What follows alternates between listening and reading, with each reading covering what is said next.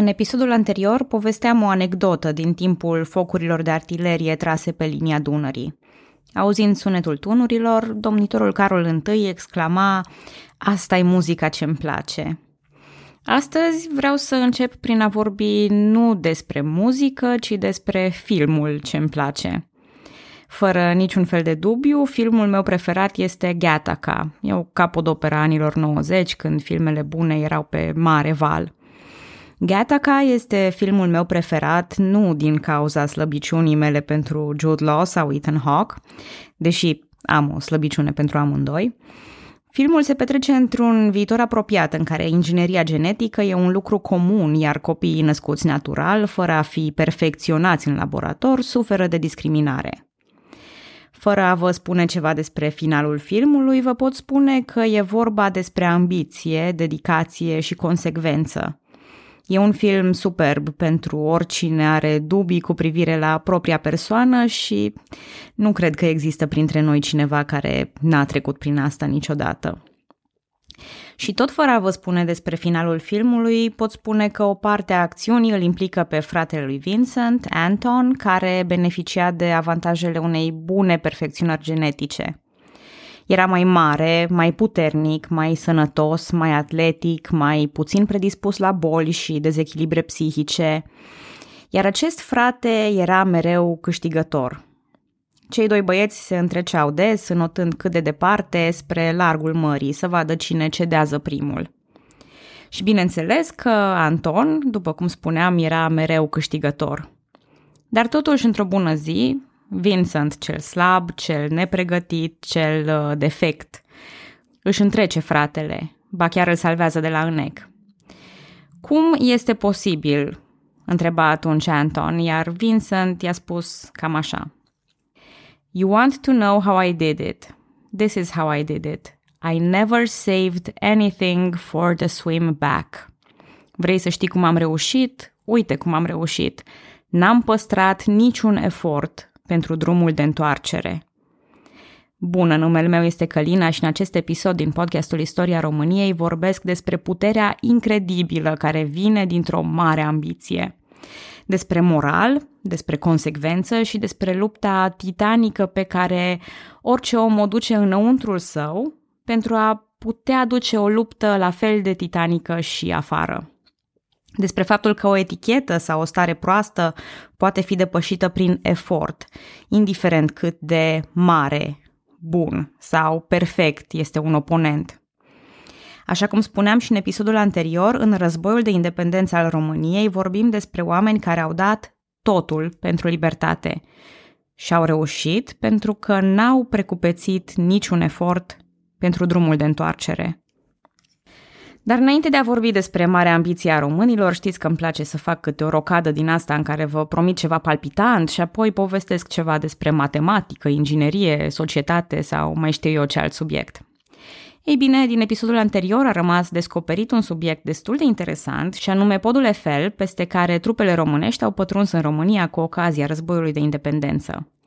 În 1872, diplomații Ivan Zinoviev și Gheorghe Costaforu au semnat o convenție pentru unirea liniilor de căi ferate dintre România și Rusia.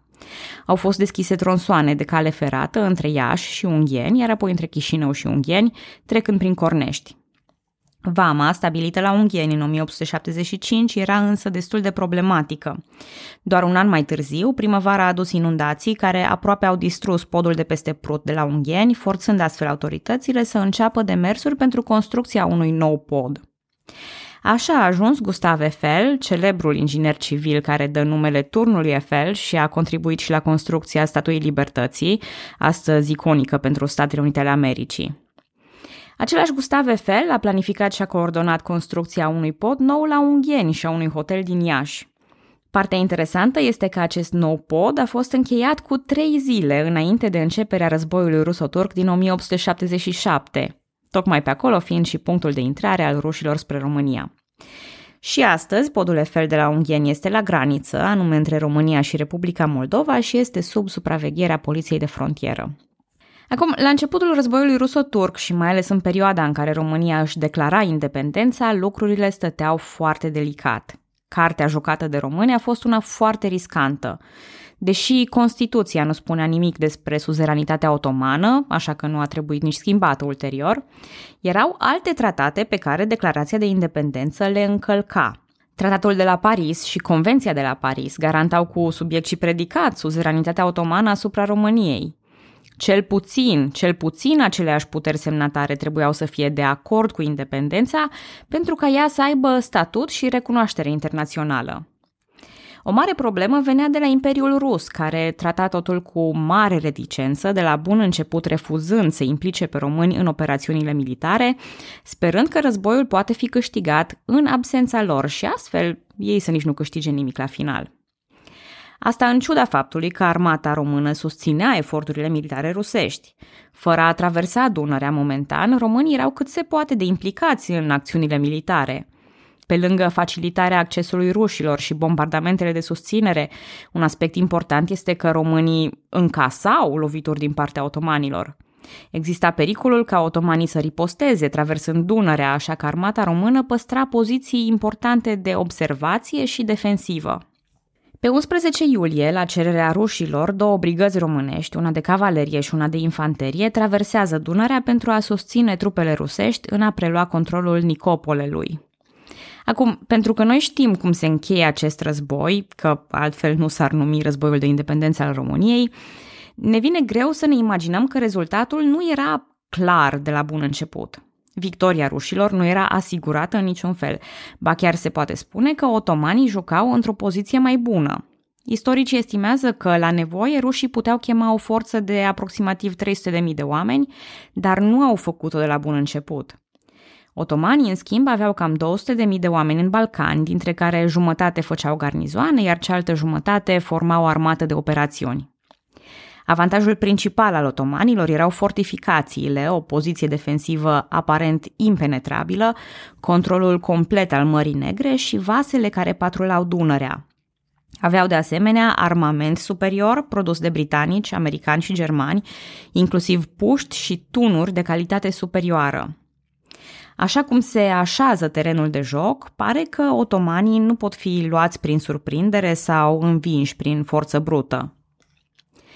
Dar dacă Sun Tzu ne-a învățat ceva, poziția de start nu înseamnă totul. Otomanii au jucat foarte pasiv, foarte defensiv și au fost slabi în a prevedea și contracara mișcările rușilor. Pe de altă parte, și rușii au făcut multe greșeli la început, dar ulterior s-au redresat și au tatonat până au găsit strategia de război corectă pentru a câștiga. Otomanii se bazau pe lenea rușilor, crezând că ei vor încerca să pătrundă în Balcani pe la Marea Neagră, fără a depune efortul unor marșuri lungi pe linia Dunării. Fortificațiile dinspre Marea Neagră erau într-adevăr foarte puternice, dar rușii nu au ezitat să caute un punct slab, la Vidin, care vine în zona Olteniei, înspre sud, departe de zona prevăzută de turci. De altfel, Vidinul avea o garnizoană doar pentru că fusese recent un război în Serbia, iar Osman Paşa, învingător în război, se oprise acolo cu trupele sale. Primul rezultat bun al rușilor sprijiniți de artileria românească a fost cucerirea cetății Nicopol pe 4 iulie. Dar acest rezultat bun e cu două tăișuri. Vrem ca rușii să câștige, dar nu vrem să câștige singuri. Și soarta se arată favorabilă. Osman Paşa primise ordine să organizeze o defensivă la Nicopol, dar, aflând pe drum de captura ei recentă, s-a regrupat la Plevna. Acolo, cu o garnizoană de 15.000 de oameni contra 9.000 de ruși care asediau cetatea, a avut succese destul de mari. E foarte important aici să explic cât de dificil e un asediu pentru asediatori. Și voi explica asta pentru că vom vedea ceva similar în tranșeele din Primul Război Mondial. Având la dispoziție puști sau, mai târziu, mitraliere. Pentru cei atacați, e foarte ușor să măcelărească o forță atacatoare. E de-a dreptul confortabil, de la distanță. Riscul și-l asumă doar atacatorii. În timp, atacurile repetate, șarjele acestea lipsite de succes și lipsa unei bune motivații poate eroda grav moralul atacatorilor sau asediatorilor. Așa și rușii au atacat Plevna în două rânduri, cu rezultate catastrofale și multe pierderi de vieți. Istoricii consideră că aici otomanii au pierdut oportunitatea unui contraatac. Cert este că rușii erau demoralizați și decimați, ceea ce, în fine, i-a adus în postura de a cere ajutor românilor. Pe 31 iulie 1877, la cartierul general al Armatei Române, apare o telegramă din partea Marelui Duce Nicolae, adresată domnitorului Carol. În puține cuvinte, rușii descriu situația și îi cheamă pe români în ajutor. Citez: turcii, înghesuind multe trupe la Plevna, ne înfrâng. Vă rog să faceți fuziune, demonstrațiune și, dacă se poate, să treceți Dunărea, așa cum doriți. Am încheiat citatul. Folclorul popular a mai exagerat cu această telegramă, așa că mulți români s-ar putea să aibă în minte expresia treci Dunărea cum vrei, în ce condiții vrei, că turcii ne copleșesc. Textul real nu e atât de dramatic, însă arată cam aceleași nevoi. Numărul și moralul trupelor rusești sunt reduse, așa că e nevoie de sprijinul românilor. Dar românii nu sunt singurii care ajung implicați în coaliția antiotomană, fiind și alte state cu scopuri similare. Spre exemplu, bulgarii. Pe 9 august, otomanii îl trimit pe Suleiman Pașa în sprijinul lui Osman Pașa, dar acesta e oprit de voluntarii bulgari la bătălia de la Shipka. După 3 zile de luptă, rușii au venit în sprijinul bulgarilor, dispersând trupele otomane de sprijin, așa că situația era cam mai devreme, cu rușii blocați în fața Plevnei, iar românii indispensabili pentru această luptă.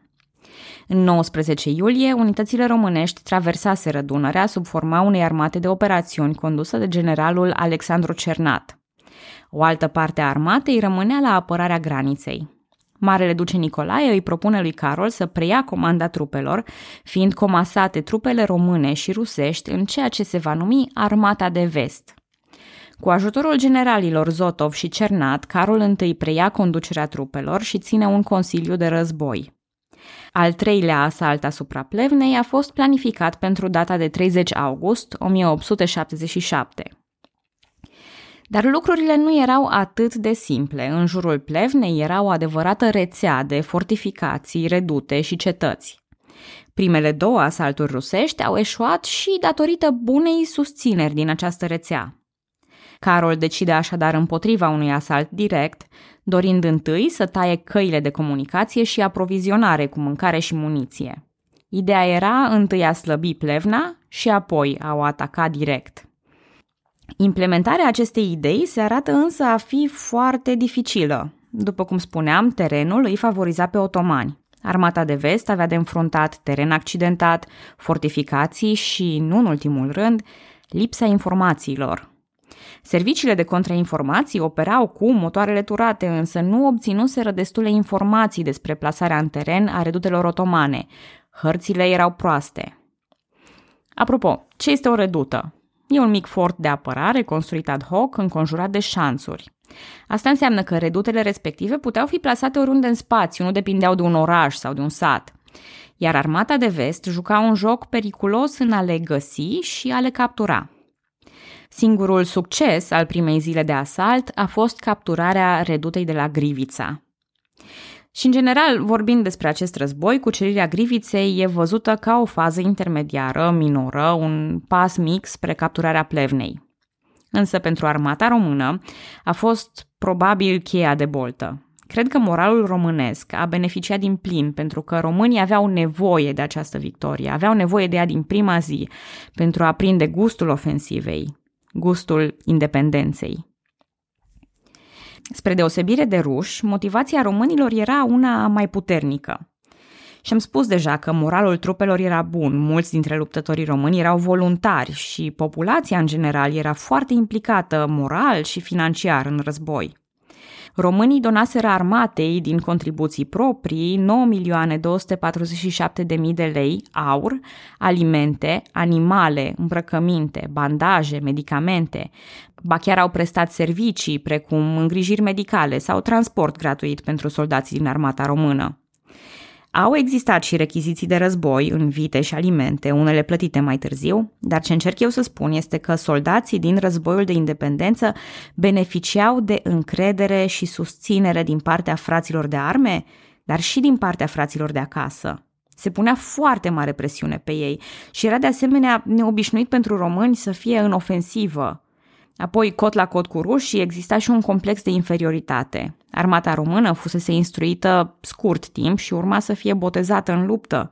Prin comparație, rușii erau recunoscuți ca o mare armată, iar alianța fusese una de nevoie. Nu neapărat din sentimente prea calde, rușii nu se comportau neapărat superb cu soldații români.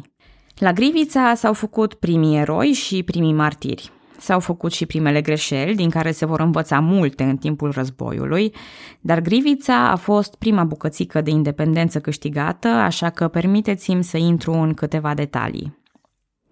Acest război a fost printre ultimele, dacă nu chiar ultimul, în care tacticile napoleoniene au fost încă folosite. Era înainte de armamentul automat, așa că echipamentele de apărare și cele de asalt erau și ele destul de interesante și poate nu atât de ușor pentru noi să le înțelegem astăzi. Turcii se opuneau atacurilor nu doar prin forța armată, ci și prin șanțuri, palisade și parapete care să îngreuneze înaintarea armatei de vest. Pentru a contracara acest efect, generalul Cernat a dat ordin de atac cu 4 batalioane împărțite astfel. Primul batalion era bine spațiat, având subunități de tir intercalate cu plutoane care țineau puștile în bandulieră. În schimb, dacă erau pasivi cu puștile, ei cărau scările de asalt, fascinele, gabioanele și sacii de pământ.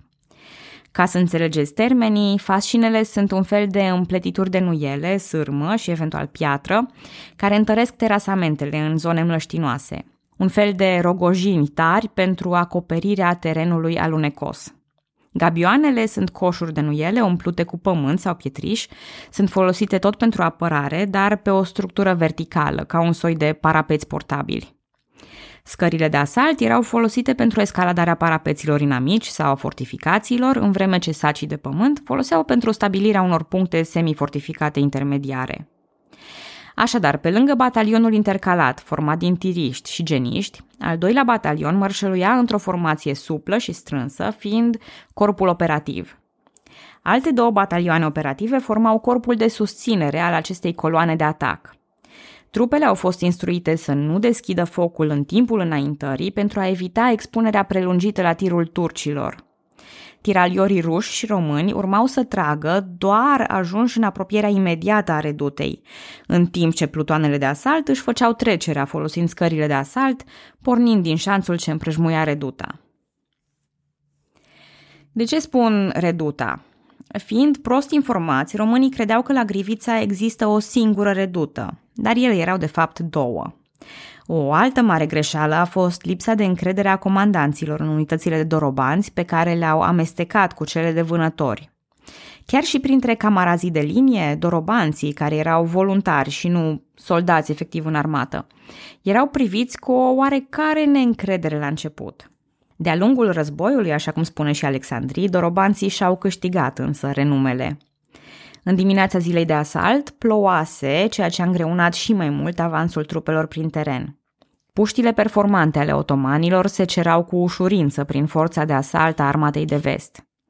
Aceste puști aveau timp de încărcare mic și bătaie de 400 de metri, iar artileria otomană folosea și șrapnelul, un tip de proiectil care la impact explodează și prin împrăștiere are un efect devastator. Greșelile continuă. Primele 2 asalturi se încheie fără succes prin retragere și pierdere de vieți omenești. La al 3-lea, comandamentul încearcă să regrupeze forțele folosind un flanc format din infanteriști și unul din dorobanți și vânători. Și acest atac e oprit de otomani. Și probabil că nimeni nu ar fi judecat prea aspru o retragere de moment. Dar armata încearcă o ultimă manevră. Dinspre est avea să pornească maiorul Leonida Iarca cu un regiment de infanterie alături de colonelul Alexandru Fotea în fruntea unui regiment de dorobanți. Dinspre sud-est, maiorul Alexandru Candiano Popescu având conducerea batalionului 2 de vânători și maiorul Alexandru Jipa cu regimentul 16 de dorobanți. În această ultimă încercare, românii dau dovadă de o vitejie extraordinară, iar până la lăsarea serii reușesc să-i alunge pe otomani din reduta Grivița 1. Deși turcii lasă în urmă 2 tunuri, răniți și hrană, pentru ei înfrângerea nu a fost catastrofală. Pur și simplu s-au retras înspre a doua redută, Grivița 2. Oricum, de-a lungul nopții, turcii au dat 3 atacuri surpriză pentru a recâștiga reduta, dar acestea nu au avut succes. Acum, pentru români, în ciuda pierderii a peste 2600 de vieți omenești, a fost o victorie de moral extraordinară. În prima zi a atacului, reușiseră să câștige reduta de la Grivița, dar și respectul imens pentru vitejia de care au dat dovadă. S-au acordat decorații pentru eroi. Printre aceștia, cu virtutea militară, a fost decorat și sergentul Constantin Țurcanu, pe care Vasile Alecsandri îl va întâlni după război și îl va imortaliza sub numele de Peneș Curcanul. Da, a fost un personaj real. S-au deplâns morții și, în timp, sigur, vor urma și alte bătălii importante. La Rahova, Smârdan, Opanez, Plevna, Vidin. Vor fi și bătălii sau fronturi ale acestui război, în care rolul românilor va fi unul minor. Vor străluci bulgarii, sârbii sau rușii. Dar după părerea mea, deși Grivița a fost bătălia cu cele mai mari pierderi, a și contat cel mai mult. Există o expresie care e mai bine cunoscută în limba engleză, first blood, primul sânge. Se referă în mod special la meciurile de box când unul dintre oponenți reușește să dea prima lovitură suficient de tare încât adversarul să sângereze. Sau alternativ se poate referi și la primul punct de scor câștigat. În general se consideră un avantaj a trage primul sânge, a fi primul care lovește. Românii reușiseră aici, printr-o ambiție, o dedicare și o consecvență extraordinară, să tragă primul sânge. Și gustul era dulce. Dulce amărui, dar dulce. Fără a mai conta că eram mici, nepregătiți, slabi sau minusculi pe harta Europei. Reduta Grivița întâi era redută românească. Acolo duce ambiția. Așa se face imposibilul, fără a salva eforturi pentru întoarcerea înapoi.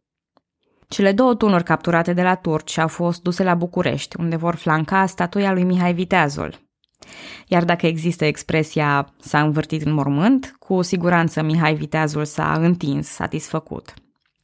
Carol I le-a adresat combatanților de la Grivița un mesaj puternic. Apropo, Carol I era acolo și lupta și el. Primarul Bucureștilor, Gheorghe Manu, era și el general combativ, lăsase în spate proiectul de alimentare modernă cu apă pentru a se pune cot la cot cu soldații. În zilele noastre nu prea mai vezi așa ceva. Dar, revenind la mesajul lui Carol, cred că exprimă în mai puține cuvinte tot ce am vrut eu să spun aici. Citez. Sub focul cel mai viu al inamicului ați înfruntat moartea cu bărbăție. Ați luat o redută, un drapel și 3 tunuri. Țara vă va fi recunoscătoare de devotamentul și abnegația voastră. Deși am avut simțitoare pierderi, deși deplâng cu voi bravii camarazi căzuți pe câmpul de onoare, dar sângele vărsat nu va fi în zadar. Din trânsul va rodi mărirea și independența patriei. Am încheiat citatul. Românii au tras primul sânge. Și acum ce? Să nu ne pripim. Mai avem în episoadele următoare și foc, și spăgi, și glonți, și fum. Pe data viitoare!